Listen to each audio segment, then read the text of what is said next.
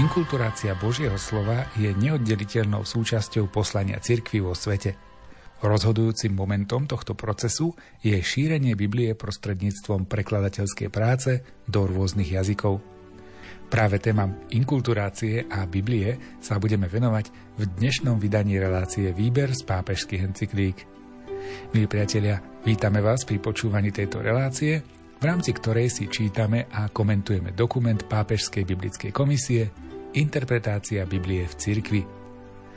Reláciu aj dnes pripravili Miroslav Kolbašský, Anton Fabián, Jaroslav Fabián a Martin Ďurčo.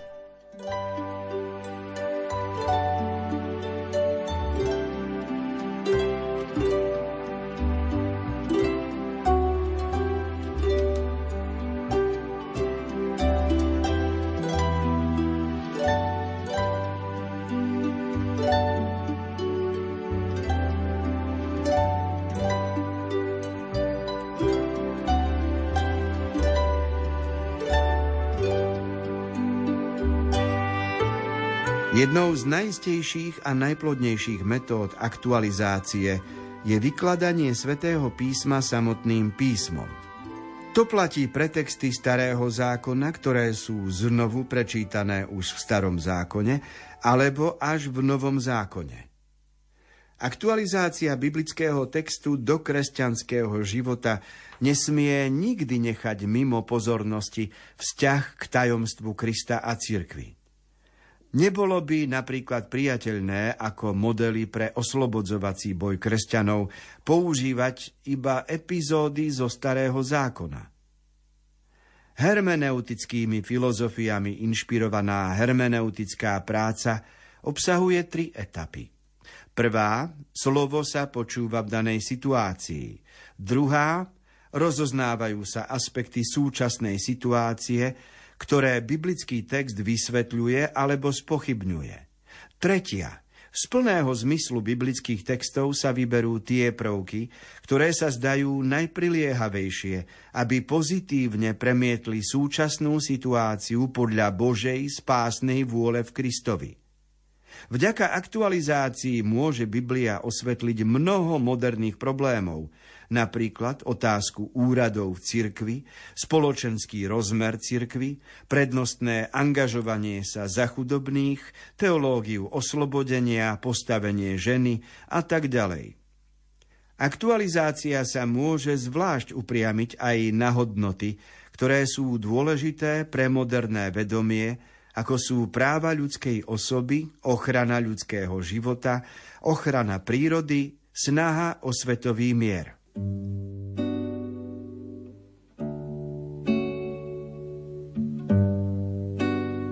Ak sa snažíme aktuálne čítať sväté písmo a ovocie jeho múdrosti požívať aj dnes, tak vidíme tam mnohé predobrazy v starom zákone, ktoré ukazujú aj alebo potvrdzujú dnešnú našu situáciu, lebo Kedy si židovský národ išiel po púšti do zasľubenej zeme a živil sa mannou a ona je predobrazom našej účasti na nedelných bohoslužbách, kedy prijímame Krista v znaku chleba a vína a považujeme ho za mannu pre náš život.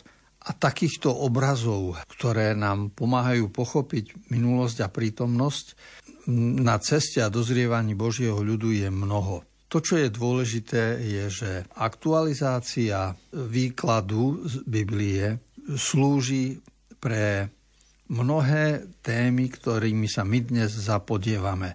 Spomínaný dokument, ktorý čítame, hovorí o desiatich takýchto oblastiach. Prvá je úrady v cirkvi, čiže aké boli úrady v spoločenstve veriacich začias Ježiša v prvotnej cirkvi v apoštolských časoch alebo neskôr. Po druhé, spoločenský rozmer cirkvi, čiže vplyv na život, aký mala v stredoveku a aký je dnes. Po tretie, prednostné angažovanie sa za chudobných, čo sa dnes zdôrazňuje, sociálny rozmer cirkvi. Štvrtá dôležitá téma je teológia oslobodenia, to súvisí aj s otázkou chudoby. Potom je dôležitý piata téma postavenie ženy, o čom sa diskutuje aj dnes, najmä v súvislosti s, so synodalitou. Potom dôležité témy sú napríklad práva ľudskej osoby, dôstojnosť každého človeka, pretože ešte pred pár storočiami boli otroci a nemali žiadne práva. Potom dôležitá téma je ochrana ľudského života od e, počatia po prirodzenú smrť. Potom je tu ekológia, ochrana životného prostredia, príroda a potom dôležitá téma je snaha o svetový mier. A všetky tieto témy a oblasti, ktorými sa my dnes zapodievame, majú svoje miesto aj v Biblii a ukazujú nám, ako sa to riešilo v minulosti a ako by sa to dalo aj dnes.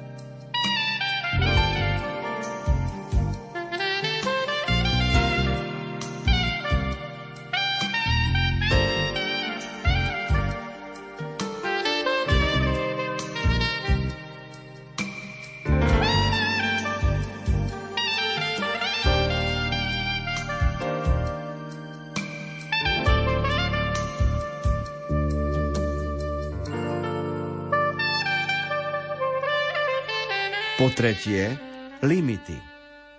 Súlad s pravdou spásy vyjadrenou v Biblii si vyžaduje od každej aktualizácie uznanie určitých hraníc, ktoré nesmie prekročiť. Každá lektúra Biblie je nevyhnutne iba čiastočná. Avšak musia byť odmietnuté tendenčné spôsoby čítania Biblie, teda také, ktoré namiesto toho, aby sa z textu učili, používajú ho pre svoje obmedzené ciele, ako je tomu pri aktualizáciách v sektách, napríklad u svetkov Jehovových. Aktualizácia stráca svoju hodnotu, ak sa opiera o teoretické predpoklady, ktoré sú nezlučiteľné so základnou orientáciou biblického textu, ako napríklad o racionalizmus, ktorý je postavený proti viere, alebo o ateistický materializmus. Samozrejme, že musíme odmietnúť aj každú aktualizáciu, ktorá je v protirečení voči evanieliovej spravodlivosti alebo láske, napríklad aktualizácie, ktoré chcú z biblických textov odvodiť apartheid, antisemitizmus, mužský alebo ženský sexizmus. So zvláštnou ostrosťou a celkom v duchu druhého vatikánskeho koncilu Musíme bezpodmienečne zabrániť tomu, aby boli určité texty nového zákona aktualizované tak, že by mohli prebúdzať alebo posilňovať nepriateľské postoje voči príslušníkom židovského národa. Tragické udalosti minulosti nám musia naopak vždy znovu nástojčivo pripomenúť, že podľa výpovedí nového zákona Židia ostávajú milovaní Bohom, lebo Božie dary a povolanie sú neodvolateľné. Takýmto odklonom sa zabráni, ak bude aktualizácia vychádzať zo správnej interpretácie textu a bude sa uskutočňovať pod vedením učiteľského úradu v perspektíve živej tradície.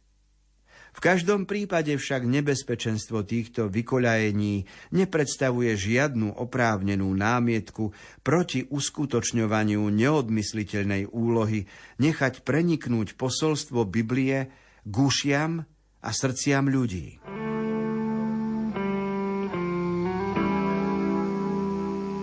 Tak ako nie je možné vypiť celú studňu, hoci som smedný, tak nie je možné pojať do seba celú múdrosť Biblie, pretože každé konanie človeka je iba čiastočné. A táto čiastočnosť potom vedie aj k tomu, že tak ako sa dá múdro a s láskou používať výklad Biblie, tak sa dá používať aj nesprávny výklad Biblie. Čiže je možné spôsobom fanatickým vykladať Bibliu, sektársky a, a nejakým spôsobom nepriateľsky voči životu. To znamená, že na všetko sa dá nájsť veta z Biblie. Akúkoľvek tému. Aj o vojne, aj, o, aj proti židovstvu, alebo ako sa tu spomína mužský a ženský sexizmus Človek môže vyťahnuť vetu zo svätého Pavla, žena nech e, v církvi mlčí a, a už to môže byť e, podnet na, na doslovné chápanie alebo na nepochopenie a takýchto skreslených výkladov je veľké množstvo. A človek musí dávať veľký pozor, čo je skutočne pravda, kde je tá pravda a kedy vidíme, že ide o konanie, ktoré vedie k láske, pokoju, k duchovnej radosti, alebo kedy to konanie vedie k fanatizmu. Každopádne aj tie skreslené názory, aj sektárske, aj, aj všelijaké, všelijaké blúdy v súvislosti s Bibliou nemôžu nás zastaviť pri tom, že ju považujeme za nadčasovú múdrosť.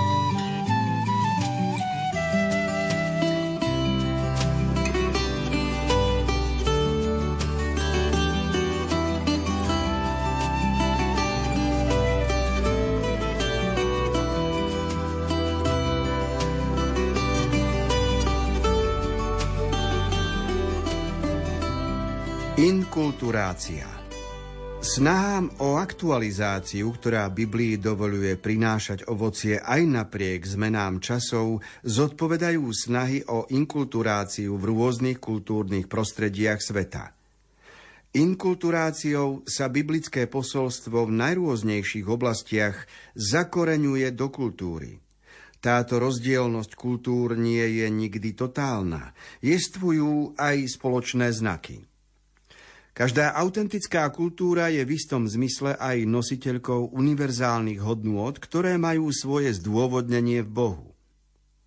Teologickou bázou pre inkulturáciu je presvedčenie viery, že Božie slovo prevyšuje kultúry, v ktorých je vyjadrené a že má schopnosť prenikať aj do ďalších kultúr a v nich žiť aj naďalej, čím môže zasiahnuť vo vlastnom kultúrnom kontexte všetkých ľudí. Toto presvedčenie pochádza zo samotnej Biblie, ktorá obsahuje už počínajúc knihou Genesis univerzálne perspektívy. Tieto pokračujú v prislúbení požehnania pre všetky národy prostredníctvom Abraháma a jeho potomstva a definitívne sa naplňajú, keď sa kresťanské ohlasovanie rozprestiera na všetky národy. Súvislosti s výkladom svätého písma treba hovoriť aj o inkulturácii, čiže vnášanie myšlienok svätého písma do jednotlivých kultúr sveta, lebo predsa e, Božia múdrosť nadčasová prevyšuje jednotlivé kultúry. A pravda je taká, že ak sa kresťanstvo dostane do niektorých oblastí, povedzme do sveta indiánov, alebo vo svete hinduizmu alebo buddhizmu, no tak e, napojenie na tieto kultúry vytvára rozvinutie života. To nie, nie je potláčanie ani likvidácia nejakej kultúry, ale skôr jej umocňovanie a rozvíjanie. Lebo napríklad vieme, ako buddhizmus je náboženstvom utrpenia, to znamená, že človek je vyzvaný vytesniť utrpenie, zbaviť sa túžob, lebo keď nebude mať túžby, nebude mať ani utrpenie z toho, že je nejaký nedostatok. A keby som e, nemal v sebe túžbu byť zdravý a šťastný, no tak potom by mi nemohla prekážať ani choroba, lebo som vytesnil túžbu v sebe. To je jeden prístup k životu. Ale keď príde k tomu biblické nazeranie, keď k tomu doplníme poznanie, ktoré je e, z knihy a potom poznanie, ktoré vyplýva z Ježišovho konania, zo smrti a zmrtvých stania, tak zrazu zistíme, že človek môže aj iným spôsobom pristupovať k utrpeniu a mať dôveru, že Boh o jeho živote vie a je pozvaný láskou prevýšiť aj e, nejakú zlobu alebo nedostatky. Čiže tým všetkým sa chce povedať, že inkulturácia je dôležitá a príjmaná v cirkvi ako obohacovanie jednotlivých kultúr.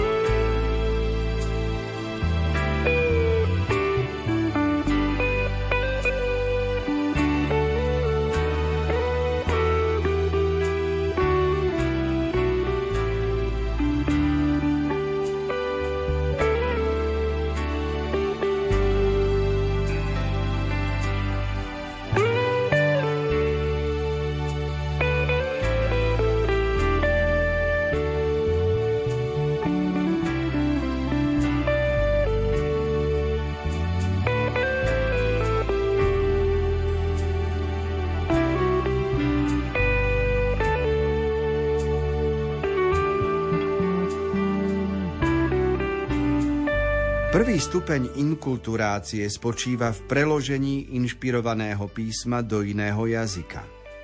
Tento krok bol vykonaný už v čase Starého zákona, keď sa hebrejský text Biblie ústne prekladal do aramejčiny a neskôr písomne do gréčtiny. V skutočnosti je preklad vždy niečo viac ako iba prenesenie pôvodného textu do iného jazyka.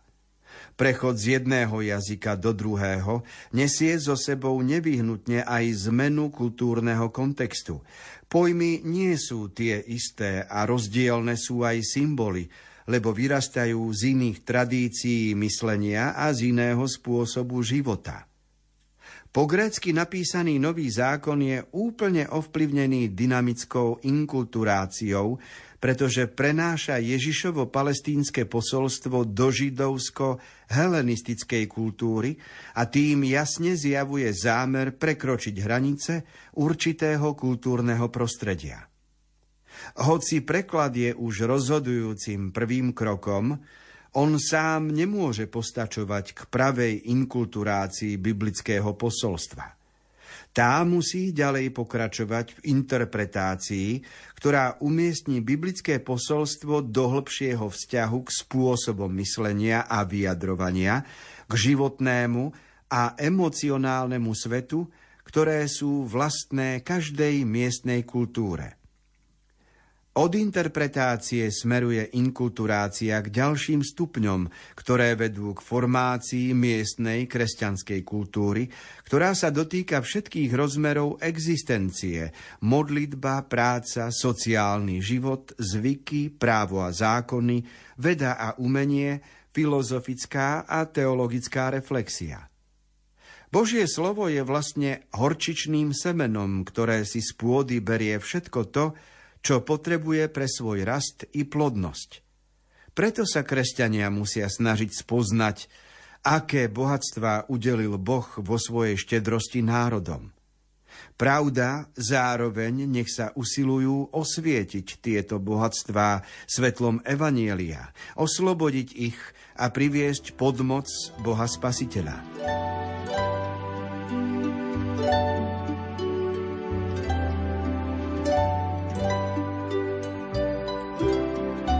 Preklady svätého písma boli aj ústne, aj písomné.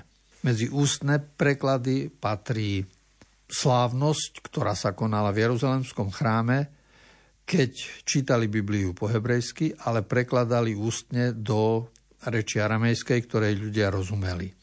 Niečo iné je preklad Biblie z hebrejčiny do gréčtiny, lebo vtedy známy kultúrny svet v časoch Ježiša Krista ríša bola rímska, ale reč bola grécka.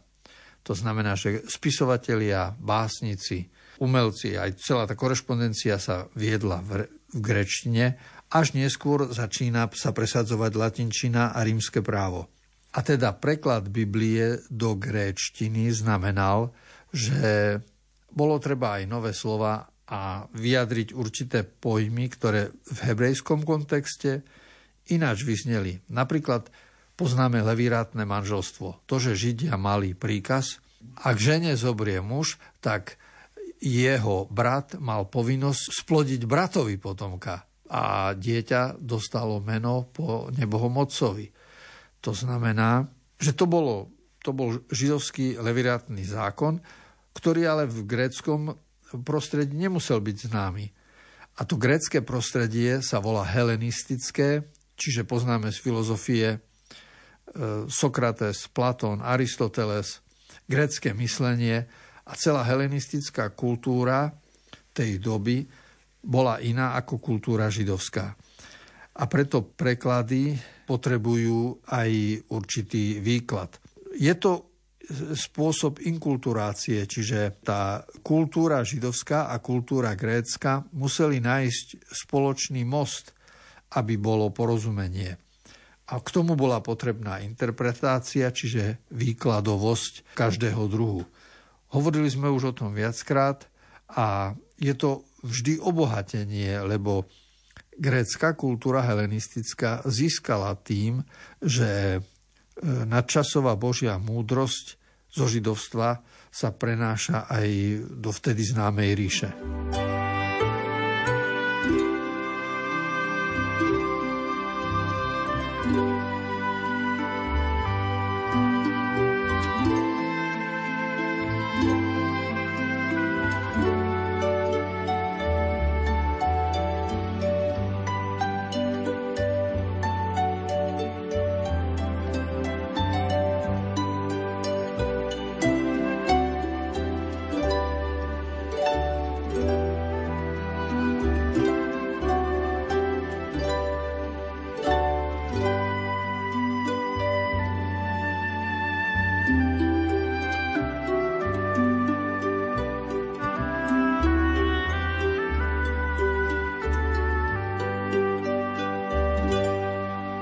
Ako vidíme, nejde tu o jednostranný proces, ale o vzájomné obohacovanie.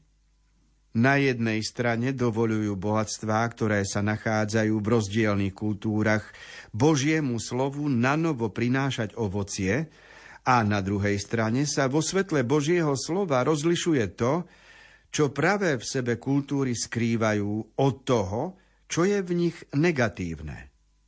Tak sa môžu rozvíjať najlepšie prvky kultúry. Pravá vernosť osobe Ježiša Krista, dynamike jeho veľkonočného posolstva a jeho láske k cirkvi zabráni dvom falošným riešeniam, povrchnému prispôsobovaniu posolstva a synkretickému zmiešavaniu. Na kresťanskom východe i západe sa uplatňovala inkulturácia už od prvých storočí a ukázala sa ako veľmi plodná. Nesmieme sa však na inkulturáciu nikdy dívať ako na niečo uzavreté. Vždy znova je potrebné sa na ňu podujímať, lebo žiadna kultúra nestojí nehybne. V krajinách, kde sa evangelizácia začala iba nedávno, sa javí problém ináč – lebo je prirodzené, že misionári prinášajú Božie slovo v tej podobe, v akej sa na počiatku inkulturovalo v ich vlastnej krajine. Nové miestne cirkvy sa musia snažiť, aby prekonali túto im cudziu interpretáciu Biblie a aby sa dopracovali ku nejakej inej forme, ktorá zodpovedá kultúre ich vlastnej krajiny.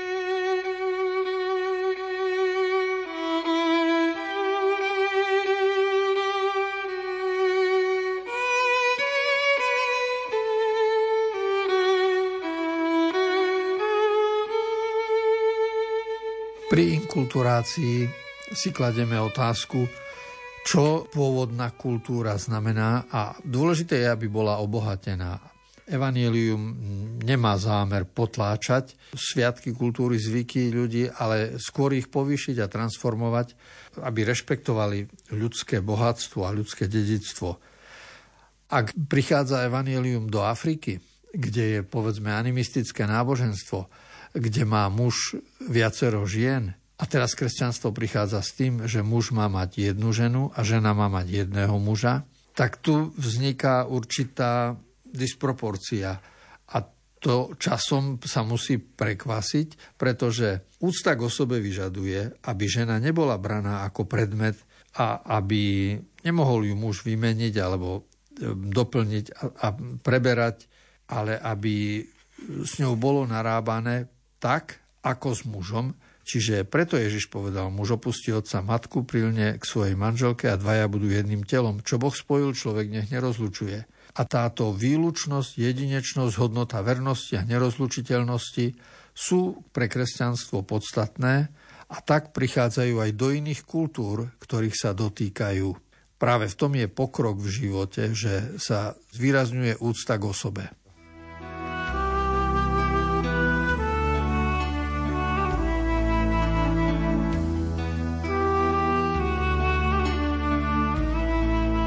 Dnešné sviatočné vydanie relácie Výber z pápežských encyklík sa končí. Milí priatelia, sme radi, že ste boli aj dnes s nami a že sme spoločne mohli počúvať čítania a komentáre z dokumentu Pápežskej biblickej komisie Interpretácia Biblie v cirkvi. Reláciu pre vás aj dnes pripravili Miroslav Kolbašský, ktorý načítal text dokumentu, komentáre si pripravil duchovný otec Anton Fabián a na relácii spolupracovali aj Jaroslav Fabián, a Martin Ďurčo.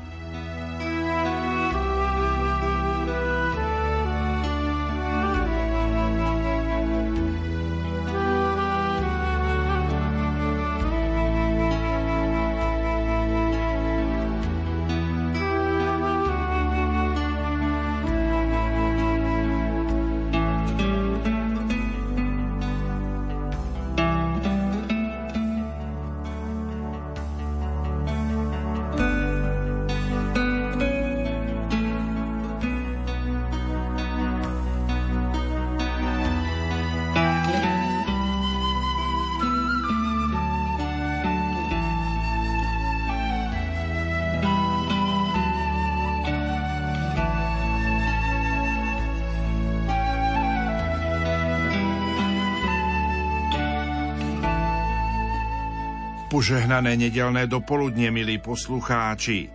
Štvrtú adventnú nedelu vám v nasledujúcich minútach ponúkame priamy prenos Sv. Omše z katedrály Sv. Alžbety v Košiciach. Celebruje ju Alan Tomáš, farár dekan farnosti. Technicky spolupracujú Peter Šulc a Richard Švarba. Želáme vám nič